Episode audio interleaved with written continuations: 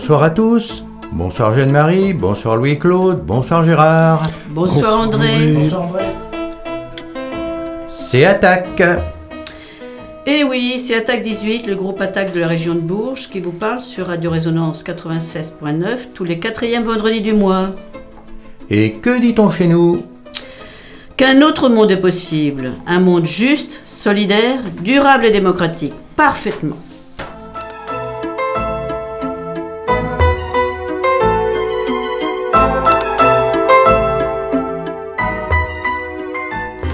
Après une séquence d'actualités et la chronique de notre ami Louis-Claude, nous poursuivrons avec lui par un entretien sur l'enseignement professionnel que le gouvernement a l'intention de réformer. Après le livre du mois, nous donnerons quelques dates de l'agenda militant pour le mois qui vient, le tout entrecoupé de chansons.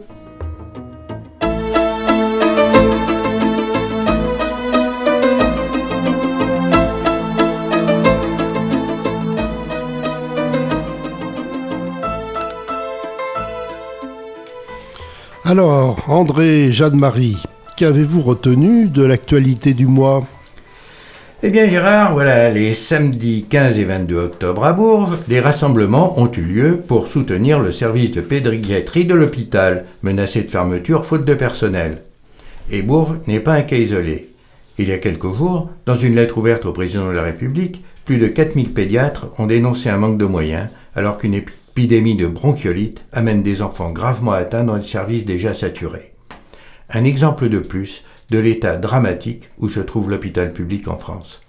Malgré cela, l'augmentation prévue du budget de la sécurité sociale ne compensera pas l'inflation, donc sera en régression. Il ne s'agit pas là d'incompétence de la part du gouvernement, mais bien d'une politique voulue, consciente, délibérée, mise en place méthodiquement depuis des années, d'asphyxie des services publics et de la sécurité sociale, afin, par leur dégradation, de dégager le terrain au secteur privé. Ce monde du tout privé, tout profit, nous n'en voulons pas. Demain, samedi, à Sainte-Soline, dans les Deux-Sèvres, 50 organisations appellent à manifester contre le chantier d'une nouvelle méga-bassine. Rappelons qu'il s'agit de très grands bassins de plusieurs dizaines de milliers ou même de centaines de milliers de mètres cubes pour les plus grands, destinés à irriguer les cultures intensives, surtout de maïs, à partir de pompage d'eau de surface ou dans les nappes, alors que les sécheresses successives empêchent leur renouvellement. Ils déstabilisent des réseaux hydrologiques déjà fragilisés et les milieux naturels qui en dépendent. Ces pompages sont un accaparement d'une ressource qui se raréfie par quelques gros exploitants qui veulent ainsi faire perdurer un modèle agricole artificiel et toxique, modèle qui est condamné à plus ou moins court terme par les dégâts qu'il cause à l'environnement. L'eau est une ressource à préserver et partager, y compris avec les agriculteurs qui ont besoin d'irriguer, comme les arboriculteurs ou les horticulteurs. Des militants du Cher sont partis soutenir cette action. Le collectif Bassine Non Merci Berry appelle à un rassemblement ce samedi à 15h, place Simone Veil. On y suivra en direct la manifestation de Sainte-Soline avec la sono d'AVEC. AVEC, c'est l'association de veille environnementale du Cher. Oui, et avant-hier, Attac France a publié un communiqué dénonçant justement ces bassines, avec les inconvénients évidemment qu'ils ont, et appelant les comités locaux à soutenir les actions contre elles.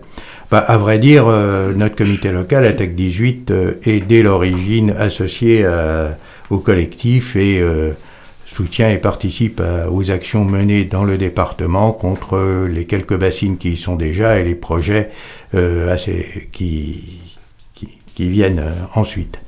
Ces bassines seront très nombreuses un peu partout en France si on n'agit pas immédiatement. Enfin, allez, pour finir, une bonne nouvelle quand même. La France sort de la charte de l'énergie. Ce traité signé il y a une trentaine d'années permet aux pollueurs de poursuivre des États devant des tribunaux d'arbitrage privés quand des mesures prises portent atteinte à leurs intérêts. Un exemple parmi beaucoup d'autres. Début septembre, l'Italie a dû verser 180 millions d'euros à une société britannique à qui elle avait refusé un permis de forage en mer. la sortie de la France, après d'autres pays qui sont déjà sortis, va certainement précipiter la fin de ce discret mais redoutable racket. Enfin, à condition de ne pas appliquer la Sunset Clause qui prévoit qu'un État qui sort du traité devra l'appliquer encore pendant 20 ans après avoir notifié sa décision de sortir. Mais si la majorité des pays de l'Union européenne décident de sortir, ce qui est possible après le départ de la France, de la Hollande et de quelques autres, une nouvelle version de ce traité, devant être signée en Mongolie l'an prochain, ne verra pas le jour. Et ça, c'est quand même une bonne nouvelle. Alors, il faut quand même dire que de telles dispositions continueront à s'appliquer dans d'autres secteurs que l'énergie, car cette protection des investisseurs est une des causes principales de tous les traités de libre-échange signés depuis que le néolibéralisme a imposé sa loi. Et maintenant, Louis-Claude, c'est à toi pour ta chronique. Oui, alors donc moi, il faut quand même que je vous donne une nouvelle. J'arrête l'émission d'Attac, comme ça, il n'y aura plus de ma chronique. Alors, je fonde une nouvelle radio, BFN, Berry Fake News, si vous préférez, Berry Fausse Nouvelle. Et une nouvelle chronique que j'ai intitulée « C'est même pas vrai, mais ça fait causer et ça peut toujours servir ». Alors comme il se doit, je parsème mes fake news d'informations exactes et vérifiées parce que c'est indispensable pour que vous, chers auditeurs crédules, soyez persuadés du bien fondé de mes propos. Alors je préserve les emplois, Gérard va me rejoindre sur BFN, voilà, il est d'accord. Et puis j'ai réquisitionné Jeanne-Marie et André qui voulaient rester en résonance, mais comme ils bloquaient mon service d'intérêt général particulier, je ne leur ai pas versé leur salaire pour leur apprendre à vivre dans la misère. Comme ça, ils verront ce que c'est. Et j'ai d'ores et déjà racheté Résonance avec mes bénéfices faits sur le gaz, le pétrole, la pandémie, le transport des migrants, etc. Parce que tu fais du bénéfice sur le transport des migrants ? Bah évidemment, moi je leur rends service à mes risques et périls, parce que les poubelles flottantes là, qui coulent, là. Les gilets de sauvetage, le carburant, moi je les paye, enfin quand même. Alors BFN émettra quand même, il faut que je vous le dise, sur la longueur d'onde bien connue 96.9, qu'il ne faut pas confondre avec l'émission Madame 98.6 sur Radio Matinon. Ah ben, comment ça, Madame 98.6 Ben oui, Madame Borne, 2 fois 49.3, ça fait bien 98.6. Mais il semblerait que ça sera bientôt 147.9, comme l'impose la conception nouvelle de la concertation que le président a essayé de nous vendre lors de la campagne présidentielle et qui se résume à « cause toujours, mais souviens-toi de la Convention climat ». Ah ben effectivement, et il reste 4 ans. Il va falloir sortir la calculette pour savoir sur quelle longueur d'onde s'exprimeront Madame Borne ou ses éventuels successeurs. Bon, alors maintenant, une nouvelle qui, elle, par contre, est exacte. La Mutuelle Générale de l'Éducation Nationale, à laquelle adhère une majorité des personnels de l'Éducation Nationale, mais qui est en fait ouverte à tous, innove avec une nouvelle offre de services mutuels. L'offre santé animale répond à l'attente des adhérents de pousser plus loin la protection de toute leur famille en y incluant leurs animaux de compagnie. Les garanties sont maintenues tout au long de la vie de l'animal, les plafonds de remboursement élevés, le tout avec des services d'assistance et sans franchise. Et c'était pas le 1er avril, c'est bien une citation. Alors, ça nous a posé quelques questions avec Jeanne-Marie. Alors, la première, par exemple, quels adhérents sont en attente de cette demande ? Bah, les nounours des enfants seront-ils pris en charge à 100% ? Absolument. Et les ânes sont-ils considérés comme membres de la famille ? Quelles mesures sont prises pour lutter contre les déserts vétérinaires ? Quel est le numéro de téléphone de SOS Crapaud ? Que se passe-t-il si un tigre mord son dentiste ? Ou si un éléphant trompe la surveillance de ses maîtres ? Bon, et maintenant le moment culturel de l'émission. Alors aujourd'hui, nous nous interrogeons sur le mot « pédagogie ». Le grand mot politique de ce début du XXIe siècle, employé à tout propos par des ministres sur les sujets les plus divers, la dette, la Covid, les conséquences de la guerre en Ukraine sur le prix de la moutarde, les bénéfices de la suppression de l'ISF sur les revenus des pauvres, les bienfaits de la suppression de la taxe audiovisuelle sur les ménages les plus pauvres qui ne la payaient pas, le réalisme politique qui nous oblige à garder des relations diplomatiques avec tous les États qui assassinent les journalistes et bombardent le Yémen ou Gaza. Alors nous avons sorti nos dictionnaires et trouvé les définitions suivantes pour le mot magique « pédagogie ». Pour le littré, c'est l'éducation morale des enfants. pour le Quillet, l'art d'élever les enfants, pour le Robert, la science de l'éducation des enfants. Donc vous aurez compris que lorsqu'un ministre demande qu'on fasse la pédagogie de ses décisions, il vous prend pour des gamins, immatures, à éduquer moralement. Il n'y a pas de mépris dans l'emploi de ce mot, non, non, mais juste une volonté de vous faire progresser dans la voie de la connaissance. Oui, ben notons tout de même que le Robert ajoute que, par extension, la pédagogie est également la science de la formation intellectuelle des adultes. Bah, quand on ne vous prend pas pour des gamins, on vous considère comme des demeurés, à la formation intellectuelle insuffisante. Oui. Et quant aux pédagogues, ils ne seront pas surpris du rappel que fait le Littré. Dans l'Antiquité, le pédagogue était l'esclave qui menait à l'école les jeunes garçons. Le pédagogue était un esclave. Hein. On y revient, il va bientôt travailler pour rien, ou du moins pour pas grand-chose, comme les infirmiers, les infirmières, les aides-soignants, les aides-soignantes, les greffiers, et ainsi de suite. Eh bien, merci Louis-Claude, merci Jeanne-Marie pour cette nouvelle radio qui nous donne de fausses nouvelles qui pourraient bien être vraies et de vraies nouvelles qu'on aurait bien aimé voir fausses.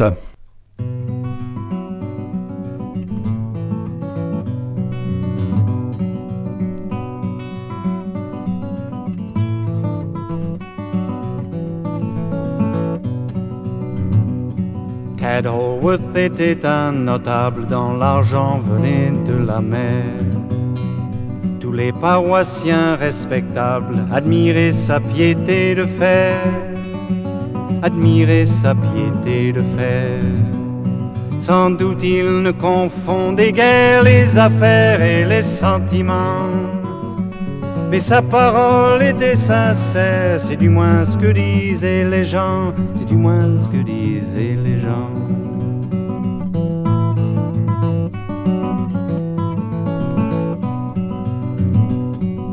Il avait tout d'un homme honnête, mais il faut vous dire la vérité.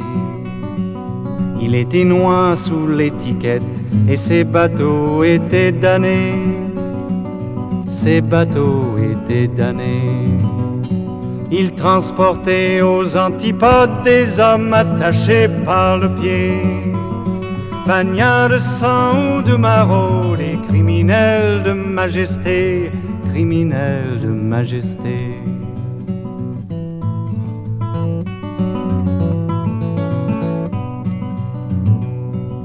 Ils avaient offensé la reine ou bien massacré pour voler, mais ils tiraient à la même chaîne que des innocents humiliés, des innocents humiliés. Cela s'en allait vers l'enfer pour un crime abominé.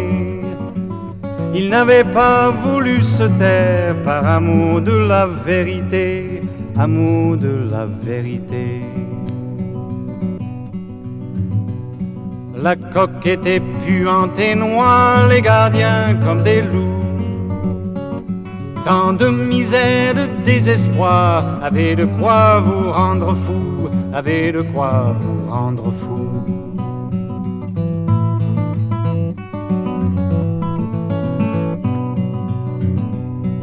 Depuis le monde a bien changé, la ligne Haworth a fait bonheur. Elle est très bien considérée, sa réussite est un chef-d'œuvre. Sa réussite est un chef-d'œuvre.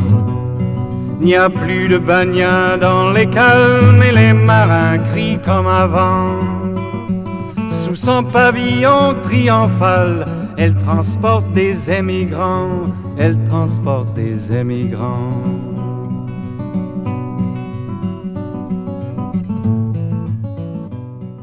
Vous écoutez l'émission mensuelle de l'association Attac 18 sur Radio Résonance, qui est encore pour quelque temps sur le 96.9.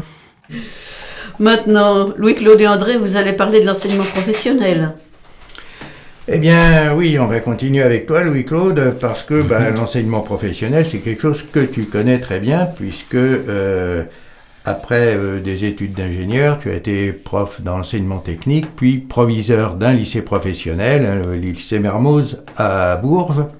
Donc c'est quelque chose que qui te tient à cœur et que tu as continué à suivre même après ton départ en retraite. Absolument. Et en particulier le projet dont nous allons parler. Oui, en quelques mots, effectivement. Voilà, donc tout d'abord un tout petit mot d'historique à propos des structures. C'est en 1959 que le Collège d'enseignement technique intègre l'éducation nationale en remplacement des centres d'apprentissage des entreprises, qui était le fruit du paternalisme et du désir de maîtrise des entreprises sur les ouvriers. On essaie, on étudiait, on vivait, on mangeait, on se soignait, on allait mourir chez Michelin, chez Vandelcideler, etc.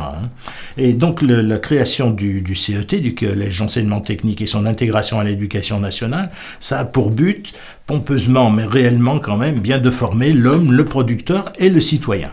Ça, c'est en 59. En 75, sont créés les LEP, les lycées d'enseignement professionnel, qu'on rebaptise en 1985 les lycées professionnels.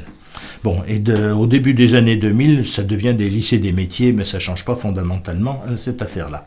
Alors, on y passe essentiellement le CAP au début, et ça a été longtemps le seul diplôme reconnu des conventions collectives, même s'il y avait des bacs technologies professionnelles ou des BTS.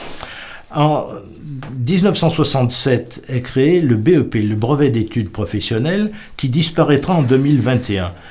Donc on verra ce que c'est. Mais au départ, en 67 et jusque dans les années 2009, il est le seul diplôme de fin d'études du lycée professionnel, d'enseignement professionnel. Le bac pro est créé en 85 et il se passe en 2 fois 2 ans. 2 ans pour aller au BEP, plus 2 ans de poursuite d'études jusqu'au bac professionnel. Alors là, ce qu'il faut dire, c'est qu'effectivement, prendre 4 ans pour des élèves qui sont souvent en difficulté, pour les amener au niveau du bac, jamais on a trouvé ça luxueux.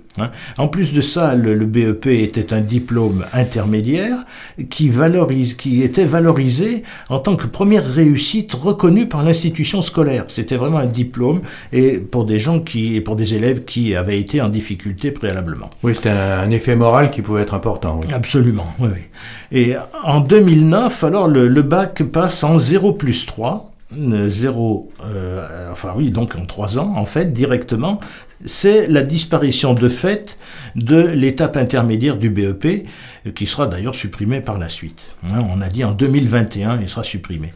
Mais ça date de 2009. Et là, alors, ce passage en 3 ans au lieu de 4 pour le bac, on nous dit que c'est pour diminuer la contrainte scolaire, c'est une attention portée aux classes sociales défavorisées qui sont surreprésentées au lycée professionnel. En réalité, c'est une économie d'un an et de 2000 postes d'enseignants.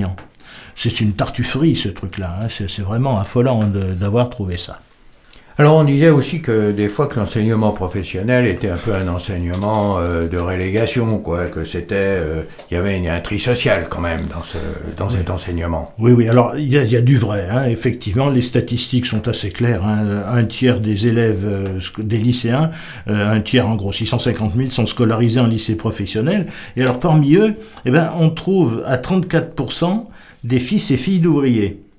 À 19% des fils et filles d'employés. Donc, total, ça fait 53% de classes, je mets entre guillemets, scolairement défavorisées. Dans l'enseignement général, ces mêmes fils et filles d'ouvriers et d'employés sont 2 fois 16%, c'est-à-dire 32%.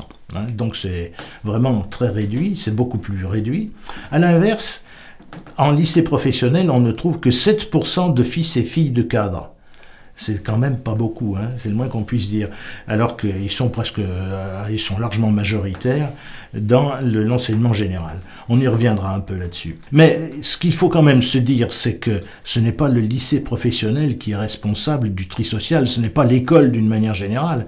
C'est que l'école est organisée et structurée pour participer à ce tri social et pas pour le résoudre. Elle est souvent accusée, mais en réalité, ce sont les classes dominantes qui l'organise pour cela, pour maintenir justement cette suprématie sociale de certaines classes aisées. Oui, ça Bourdieu a montré ça depuis longtemps déjà. C'est l'ensemble de l'organisation de l'enseignement qui fonctionne comme ça. Et alors donc ce passage à 0+3 au lieu de 2+2, c'est une suppression d'heures d'enseignement général, de français, d'histoire-géographie, de maths, d'art plastique, enfin, etc., d'éléments de langue vivante, et ou alors c'est même leur inexistence carrément maintenue, et je pense à la philosophie qui n'est pas enseignée en lycée professionnel, ou aux options artistiques qui ne sont pas reconnues aux examens. Donc ça confirme bien cette vision dominante. Alors, toutes ces données que je viens de dire sont en provenance du ministère, mais alors donc il faut y apporter quand même quelques nuances. Alors, on dit souvent que nombre d'élèves sont orientés, c'est le mot qu'ils disent, on m'a orienté.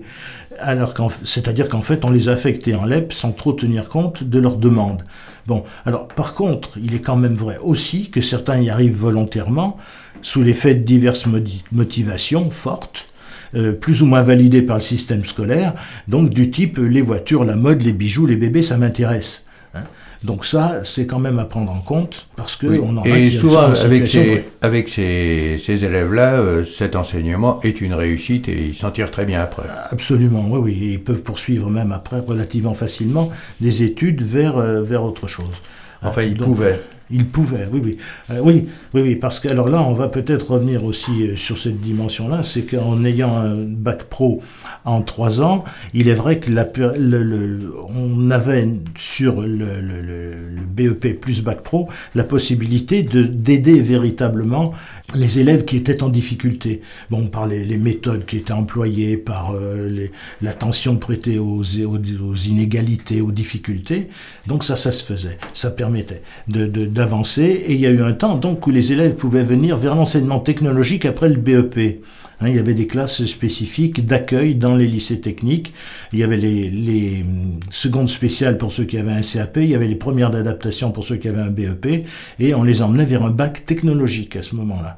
Bon, mais le bac pro, effectivement, de ce point de vue-là, a fermer les portes de l'arrivée en enseignement technologique, pratiquement, mais ça ne veut rien dire, parce qu'un bon bac pro, après tout, ça faisait quand même tout à fait le poids. Donc voilà où on en est du point de vue de l'historique du lycée professionnel.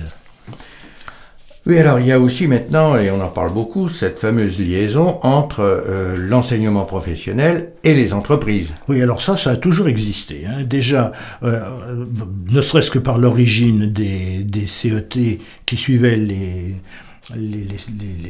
formations en entreprise. Donc là, la plupart des enseignants ont fait le transfert et sont passés à l'éducation nationale. Et puis, de toute façon, pendant longtemps aussi, les enseignants de la partie professionnelle étaient des gens qui avaient travaillé en entreprise. Bon, ça, c'est une réalité. Alors, le problème, par contre, c'est que maintenant, on veut à tout prix que l'apprentissage soit généralisé. Et effectivement, les statistiques qu'on nous donne sont absolument élogieuses. Mais quand on discute, quand on est proviseur d'un lycée professionnel et qu'on discute avec les patrons, ils nous disent « Ah oui, on est parfaitement d'accord pour l'apprentissage, mais au niveau bac plus 2 ou plus ». Moi, j'ai fait des stages en tant qu'élève ingénieur. Inutile de vous dire que là, on nous demandait, on était payé et on nous donnait quand même des travaux à faire, et je suis sûr qu'on était à peu près rentable. Avec un élève qui sort du collège en situation de difficulté, il n'est pas rentable. Donc ça, c'est une évidence. Et puis les patrons nous disaient aussi, écoutez, c'est bien gentil, mais avec les plus jeunes, il y a forcément un moment où il y a des problèmes sociaux qui se posent. Et gentiment, ils nous disaient, vous, dans l'éducation nationale, vous savez faire. Oui, d'accord. Mais ils n'avaient pas envie d'apprendre à faire. Ils auraient pu, après tout. Alors maintenant, pour cet objectif déclaré donc de l'adaptation de la formation à l'emploi, déjà, quand on nous dit qu'il faut un emploi local, donc une formation locale, ça contredit un principe d'égalité des territoires. Moi, j'ai le souvenir d'une rencontre avec un inspecteur général et un IPR, un inspecteur pédagogique régional, c'était en 1972, c'est pas nouveau, qui disait, même s'il n'y a pas de section, s'il n'y a pas d'entreprise qui travaille sur l'électronique au fin fond de la Corrèze, ça ne veut pas dire qu'un élève corrézien qui a envie de faire une formation technologique en électronique ne puisse pas la faire. C'est un principe d'égalité des territoires, il faut absolument qu'on ait un maximum de formation partout sur le territoire. D'autant que ça permet aussi une mobilité des gens. Absolument, oui, tout à fait, là il n'y a aucun doute. Et puis après tout, les entreprises peuvent aussi se déplacer, puisqu'elles sont parties en Chine, elles peuvent bien revenir en Corrèze, hein, après tout. Hein, pour polémiquer, on peut dire ça aussi. Alors ensuite c'est un leurre, hein, cette histoire de formation-emploi, parce que dans les entreprises, il n'y a pas de formateur. Il y a un certain moment, on vous donne l'occasion de vous former, mais il ne faut pas... Hein. Un exemple, si vous vous baladez dans Bourges ces jours-ci, vous allez voir que Seco Tool, est une entreprise locale de pointe dans le domaine des outils de productique. Elle recherche des opérateurs en usinage. Vous croyez qu'il y en a à Bourges ? Ben non, parce que la formation...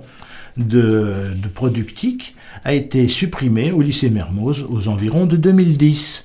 Hein ? Alors, on a transféré en principe à Vierzon. Je n'ai pas les chiffres, mais je suis convaincu que les deux sections passées de Vierzon et de Mermoz ne font pas une seule section à Brisson. Hein ? Alors, ce que nous disaient quand même aussi les patrons, justement, par exemple, à propos de la productique, ils nous disaient l'avantage qu'ont vos élèves, c'est qu'effectivement, ils connaissent les deux logiciels les plus employés en productique. Ils ne les connaissent pas à fond, ils ne sont pas rentables immédiatement, mais ils sont capables de s'adapter partout parce qu'ils ont les bases de deux logiciels les plus employés. Et ça, c'était extrêmement important parce qu'on leur donnait une formation qui est liée aux fonctions. Que faut-il faire pour que telle ou telle machine fonctionne de telle ou telle façon. C'est pas une formation presse-bouton. On ne leur dit pas, tu appuies sur ce bouton pour obtenir tel résultat. On lui dit, tu cherches à faire tel usinage, comment fais-tu ? Quelle est ta démarche ? Et ça, c'est quand même essentiel. Encore une fois, c'est une formation aux fonctions et pas une formation presse-bouton. Ça, c'est absolument indispensable si les entreprises veulent suivre l'évolution, si on veut former des techniciens qui soient capables d'évoluer dans leur profession. Quand on travaille maintenant avec des technologies numériques, il faut se dire que la puissance de ces technologies évolue à grande vitesse, et si on a appris que du presse-bouton, ça ne peut pas marcher. Puis alors, au niveau pédagogique, une grande nouvelle serait le fait que dans les lycées professionnels, on va faire un chef-d'œuvre. C'est directement issu du chef-d'œuvre que font les meilleurs ouvriers de France. Mais qu'est-ce que ça veut dire ? Moi, à mon avis, c'est complètement démagogique. Hein, parce que l'élève de lycée professionnel va devoir faire un chef-d'œuvre, donc il va avoir une production, et on va lui décerner une médaille. Hein. Pendant ce temps, dans l'enseignement général ou technologique, les élèves vont faire, eux, des projets. C'est-à-dire que leur enseignement va se centrer sur la gestion du temps, sur la gestion de l'avenir. C'est quand même un autre regard. D'un côté, une pratique immédiatement rentable, de l'autre côté, un investissement sur le temps long. Oui, enfin, le chef-d'œuvre, quand même, fait référence à la formation par les compagnons, hein, par les compagnonnages, donc formation qui remonte au 19e siècle, qui existe toujours dans certains métiers et qui peut être une excellente formation pour, disons, des élèves extrêmement motivés et qui peuvent suivre une formation qui demande énormément d'engagement, d'abnégation sur plusieurs années, mais qui est une extraordinaire formation, il faut quand même le souligner. Oui. Souvent avec 3 ans ou environ 3 ans de Tour de France aussi, hein, ce qui n'est pas ce qu'on nous propose là. Hein. Pas du tout. Bon, et alors maintenant, le projet que nous concocte le gouvernement ? Il n'est pas encore connu, parce que ce sont juste des déclarations du président, qui dit qu'il voudrait donc augmenter la durée des stages à 33 semaines en 3 ans, au lieu des 22. Ça veut dire donc 11 semaines par an au lieu de 7, ça veut donc dire 4 ans de moins en enseignement général. Alors bien sûr, on nous dit aussi, il y a une carotte, c'est 200 € par mois pour le stage, pour les stagiaires. Alors effectivement, vu le milieu de recrutement, ça peut être intéressant, mais en réalité, pour ce qui est de la formation des lycéens, c'est quand même, sur le long terme, on va y perdre de toute évidence. Hein.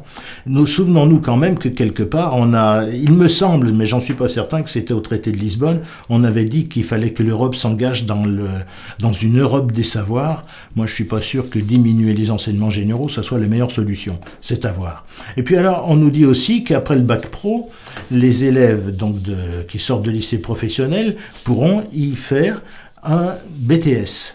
Alors, le BTS, jusqu'à présent, c'était quand même un diplôme assez élevé, malgré tout. Et moi, j'ai une expérience personnelle, j'ai eu des élèves venant de Bac Pro, c'était pas ceux qui s'en sortaient le mieux au niveau des BTS. Hein. Alors, si en plus de ça, on diminue le niveau d'enseignement général, ça va faire encore beaucoup plus mal. Hein. Donc, moi, à mon avis, là, un beau jour, on va entendre râler un certain nombre de gens qui vont nous dire « le niveau baisse, le niveau des BTS est plus bas que... » enfin, etc. Donc, moi, je veux dire que là, on est en train de se préparer un avenir qui est quand même pas véritablement un cadeau pour les élèves, pour les lycéens.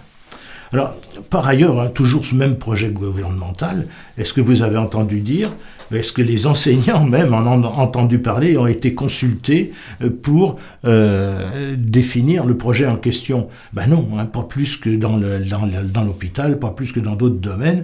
On n'a pas demandé aux principaux intéressés ce qu'ils en pensaient et ce qu'ils allaient faire. Puis alors, quel statut pour les enseignants ? Si on les sort de l'enseignement, ou si on ne leur fait plus faire que du suivi de stage, est-ce qu'il va falloir qu'eux aussi se retrouvent dans les entreprises ? Mais ça, on ne sait pas. Là, il n'y a rien pour l'instant de défini. Je pense qu'il va falloir que les enseignants se battent un peu pour arriver à conserver leur statut et peut-être pour faire reculer ce projet. Eh ben justement, alors qu'est-ce qu'ils demandent les syndicats ? Ils ont des idées là-dessus. Ben, oui, bien sûr. Hein. Alors il y a évidemment de toute façon les revendications générales de la fonction publique. Hein, donc l'évolution du point d'indice, la revalorisation des salaires, dont on sait qu'ils sont particulièrement minables dans l'enseignement comparativement aux pays qui ont des structures à peu près équivalentes et des économies à peu près équivalentes. C'est la démocratie des structures et des décisions, tant au niveau national que local, et puis c'est la formation initiale et continue. Donc je veux dire que là, de ce point de vue-là, ce sont des fonctionnaires avec tout ce que ça veut dire et toutes les insuffisances qu'on a déjà pointées. Et puis alors là, il y a la spécificité de l'enseignement, c'est le maintien de diplômes nationaux délivrés par l'éducation nationale, parce que là, si on met les établissements en concurrence comme c'est prévu, et si les diplômes deviennent des diplômes locaux, qu'est-ce que ça veut dire pour la mobilité des individus, quoi. Si j'ai un diplôme de Mermoz à Bourges, est-ce que je vais avoir un diplôme de notre lycée de Bordeaux ou d'ailleurs, hein, ça veut rien dire. Bon, toujours à ce niveau-là, il y a tout le problème des dotations matérielles aux établissements, au personnel, aux élèves. On a vu ce que ça donnait pendant le confinement. Je pense que là, il y a de quoi faire. Hein. Il n'y a pas d'autres professions où l'enseignant doit s'équiper, où le travailleur doit s'équiper avec son propre matériel. Hein, si un enseignant voulait utiliser les logiciels de l'éducation nationale, il fallait qu'il achète l'ordinateur. Bon. Puis il y a toutes les conditions de l'orientation. Qu'est-ce qu'on est en train de faire avec les CIO pour le moment, hein ? On est en train de les supprimer ou de les rendre départementaux. Donc là, c'est encore une fois pour faire des économies de poste, de toute évidence. Bon, ça c'est la première série de revendications, donc assez générale. Et puis après, il faudrait peut-être se souvenir que le plan Langevin-Vallon, à la sortie de la dernière guerre mondiale, préconisait une scolarité obligatoire jusqu'à 18 ans. Là, on en est à se demander si les gamins de 5e ne vont pas devoir aller faire des stages en entreprise. C'est quand même pas mal. Hein, il va falloir qu'ils se décident pour une profession en 5e. Je veux dire, je sais pas si vous trouvez ça sérieux, mais moi, pas du tout. Bon, alors on demande aussi un retour au bac pro en 4 ans avec un diplôme intermédiaire. C'est pas reculer, ça, c'est au contraire revenir à une situation qui fonctionnait et à arrêter une situation qui ne fonctionne pas. Bon, maintenir ou recréer des passerelles entre l'enseignement professionnel, l'enseignement technologique, l'enseignement général, ça c'est une évidence. Et puis il faudrait peut-être arriver aussi à prendre en compte des options facultatives au niveau du bac pro. Si vous faites du théâtre en lycée professionnel, du cinéma, de l'art plastique, ça compte pas dans le bac. C'est pas une épreuve ça peut pas être reconnu comme élément du bac pro. Voilà, donc ça c'est un peu rapide, mais voilà. Eh ben, merci Louis-Claude.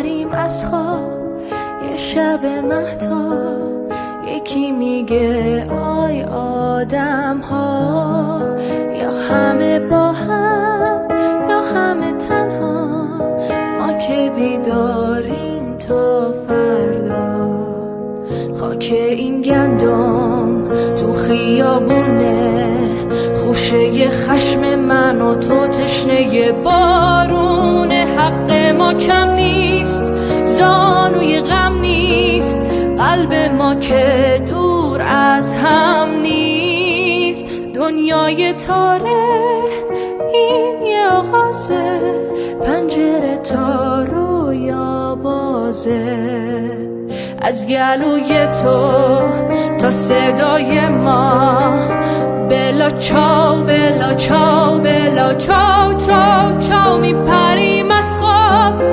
یه شب مهتاب یکی میگه آی آدم ها، یا همه با هم یا همه تنها، ما که بیداریم.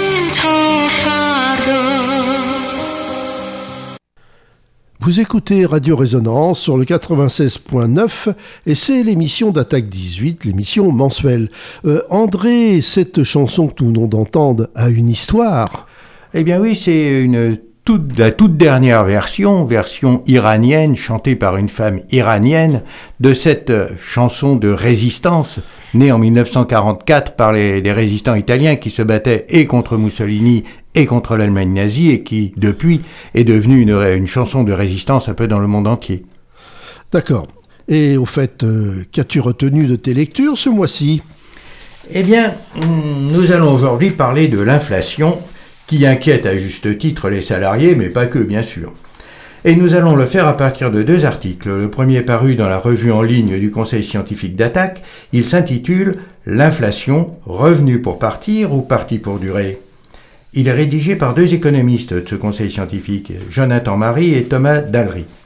L'autre article, rédigé par Antoine de Ravignan, est dans la revue Alternative Économique d'octobre. Alors son titre, « La facture sera très salée », il annonce bien la couleur. Alors l'article du conseil scientifique est assez long, parfois un peu ardu, avec des tableaux chiffrés, des formules mathématiques certes très simples, mais quand même. Alors dans les deux premiers chapitres, on montre les différentes causes possibles de l'inflation, insistant sur une de ces causes dont on ne parle jamais, son origine conflictuelle. Elle peut être, disent-ils, le signe d'un conflit de répartition entre salariés et entreprises qui porte sur le partage de la richesse produite. Ce fut le cas après le premier choc pétrolier de 1974, provoqué par une forte hausse du pétrole brut. Pour absorber cette hausse, les entreprises, ne voulant pas diminuer leurs profits, et les salaires étant à l'époque indexés sur l'inflation, la seule solution était d'augmenter les prix. Au début des années 80, le pétrole a baissé, mais les taux d'intérêt ont augmenté, mettant de nouveau la pression sur les entreprises. On a alors résolu le problème en faveur du patronat. En 1982, le gouvernement de François Mitterrand découple les salaires de l'inflation. Dès lors, la hausse des salaires étant inférieure à celle des prix, les profits des entreprises sont rétablis. Dans les années qui ont suivi, les politiques néolibérales de délocalisation, de désindustrialisation, avec le chômage de masse qui s'en est suivi, ont brisé la capacité des salariés du bas de l'échelle à faire valoir leurs droits, et en plus face à un patronat lui-même souvent devenu très lointain. On peut penser à la fermeture de la case à Vierzon, ou plus récemment celle de Whirlpool, toutes deux décidées aux États-Unis. D'ailleurs, l'article n'en parle pas, mais cette montée du chômage pour mettre la pression sur les salariés avait été clairement énoncée par l'Union européenne avec la politique dite du Nairou, acronyme anglais signifiant taux de chômage, qui ralentit l'inflation. Et ça fonctionne. L'inflation est maîtrisée, mais à partir de 1990, on entre dans ce que les auteurs appellent la grande modération, c'est-à-dire une période qui dure encore, où la part des salaires dans la valeur ajoutée, qui était de 66% au début des années 80, est dégringolée en 10 ans à 56-58% et y est restée depuis. Du coup, les profits se gonflent. En 2021, en France, la marge des entreprises à 36% est au plus haut niveau depuis 1949, où l'INSEE a commencé ses mesures. Mais maintenant, l'inflation est bien repartie. 6% en France, mais jusqu'à 10% en moyenne dans la zone euro. Mais pourquoi ? Elle est repartie en 2021, suite à la désorganisation due au Covid et au confinement. Des usines, des ports ont été ralentis ou arrêtés. Les transports ont été perturbés. La reprise a créé une forte demande et dans certains secteurs, on n'a pas pu suivre, ce qui a fait monter les prix, comme par exemple dans le transport maritime. Bah, c'est la loi de l'offre et de la demande. Hein. Les prix peuvent s'effondrer et ensuite s'envoler. À titre d'exemple, l'article donne le prix du baril de pétrole, brut. Hein. Bon, un baril, ça fait environ 160 litres. Pendant le Covid, l'économie ralentit. On a moins besoin de pétrole. En février 2020, avant les grands confinements, ce baril est à 60 euros. 2 mois plus tard, il est descendu à 20 euros. En novembre 2020, l'économie repart un peu, il est à 40 euros, puis 60 en février 2021. Au début 2022, il est remonté à 80 euros. Alors, l'agression russe en Ukraine le fait immédiatement grimper à 130 euros début mars. Des prix qui, bien sûr, n'ont rien à voir avec les coûts réels de production. Bon, et pour le gaz et l'électricité, c'est encore pire. Oui, un article du dernier numéro d'Alternative Économique fait le point de la situation.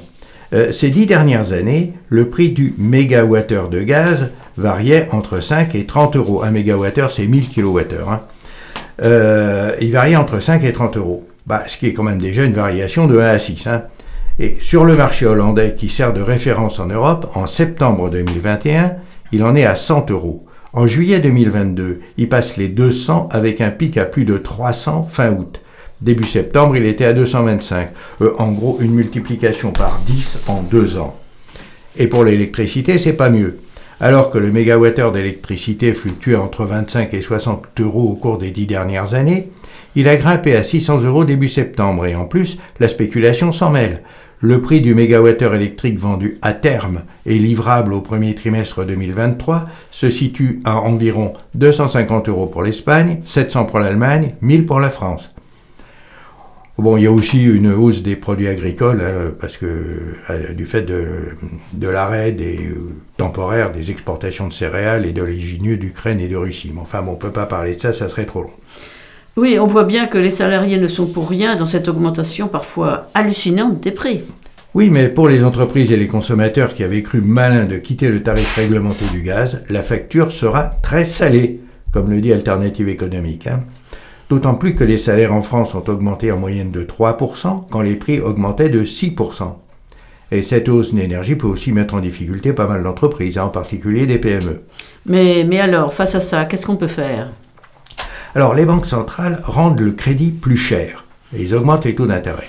Comme ça, les particuliers empruntent moins pour, par exemple, acheter une maison ou une voiture. Les entreprises investissent moins, l'activité économique diminue et la hausse des prix recule. Mais pour faire baisser l'inflation, faut-il ralentir toute l'économie ?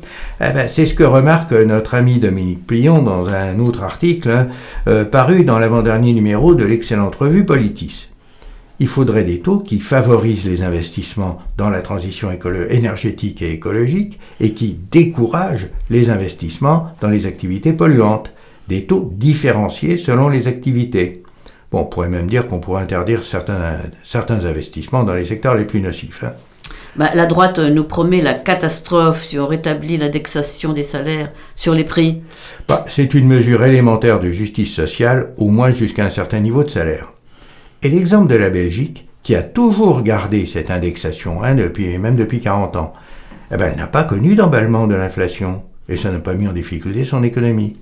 Pour faire baisser l'inflation, il ne faut pas faire baisser les salaires, mais les profits extravagants dont nous avons parlé. En tout cas, tout cela nous montre que la fameuse main invisible du marché, loin d'être un instrument de régulation, est un amplificateur de désordre. Eh oui. Merci Jeanne-Marie, et je répète les titres des articles utilisés pour cette présentation. De Jonathan Marie et Thomas Dallery, l'inflation revenue pour partir ou partir pour durer, dans la revue du Conseil scientifique d'Attac. D'Antoine de Ravignan, la facture sera très salée dans le numéro d'octobre d'Alternative Économique. Et de Dominique Plion, la chronique dans le numéro 13 du 13 octobre de Politis.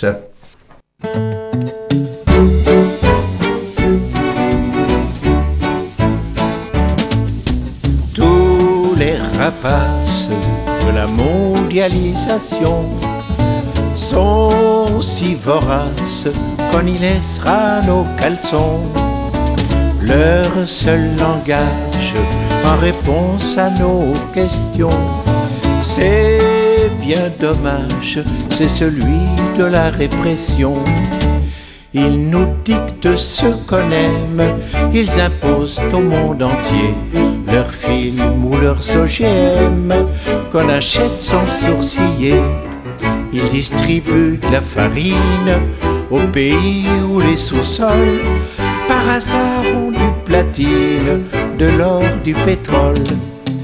Tous les rapaces de la mondialisation sont si voraces qu'on y laissera nos caleçons. Ils provoquent des famines, proposent des guerres clés en main. Sans vergogne, ils éliminent ceux qui encombrent leur chemin. Ils s'approprient l'eau, la terre et ces nouveaux stakhanoffs relouquent les forêts primaires, un hôtel de golf. Tous les rapaces de la mondialisation sont si voraces qu'on y laissera nos caleçons. Les braves Yankees rachètent au peuple déshérité qui ne saccagent pas la planète leur permis d'empoisonner.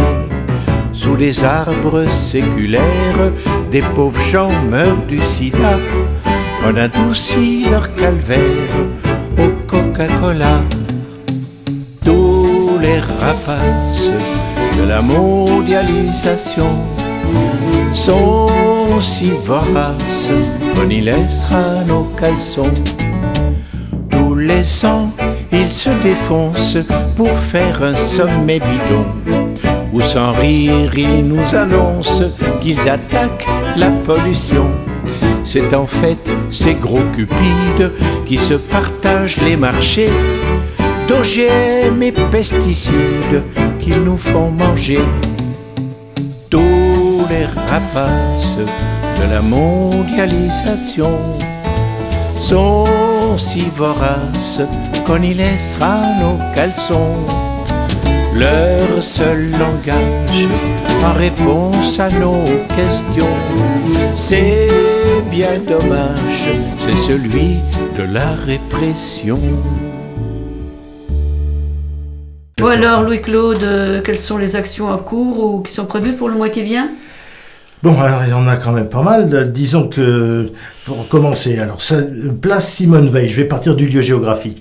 Ce samedi, à 29 octobre, à 15h, il y a une manifestation de soutien à celle de Sainte-Soline. On en a déjà parlé tout à l'heure, j'y reviens pas.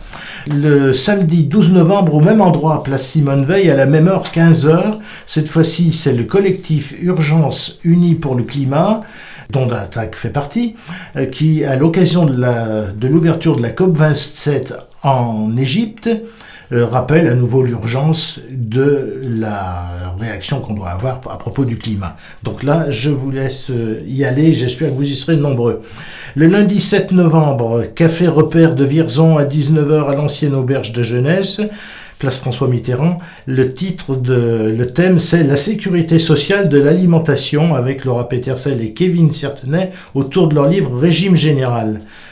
Pour participatif après le débat, comme d'habitude, au Café Repère. Le vendredi 11 novembre, à Vierzon, au monument aux morts pacifistes du jardin de l'abbaye, juste derrière la mairie, 13e cérémonie pacifiste organisée par la municipalité de Vierzon et une douzaine d'associations locales, dont l'ARAC, dont le Mouvement de la Paix de la région Centre-Val de Loire, la LDH, à Libre Pensée, les Amis de Louis-le-Coin, etc. Attac 18, bien sûr.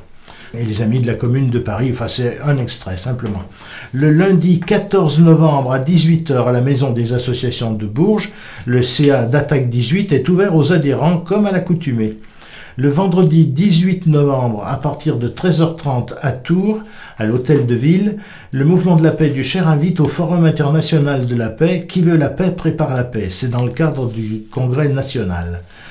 Le vendredi 25 novembre, action contre Amazon, comme tous les ans, Attac montent des actions à l'occasion du Black Friday, comme on dit en bon français. Des infos seront redonnées plus tard. Hein.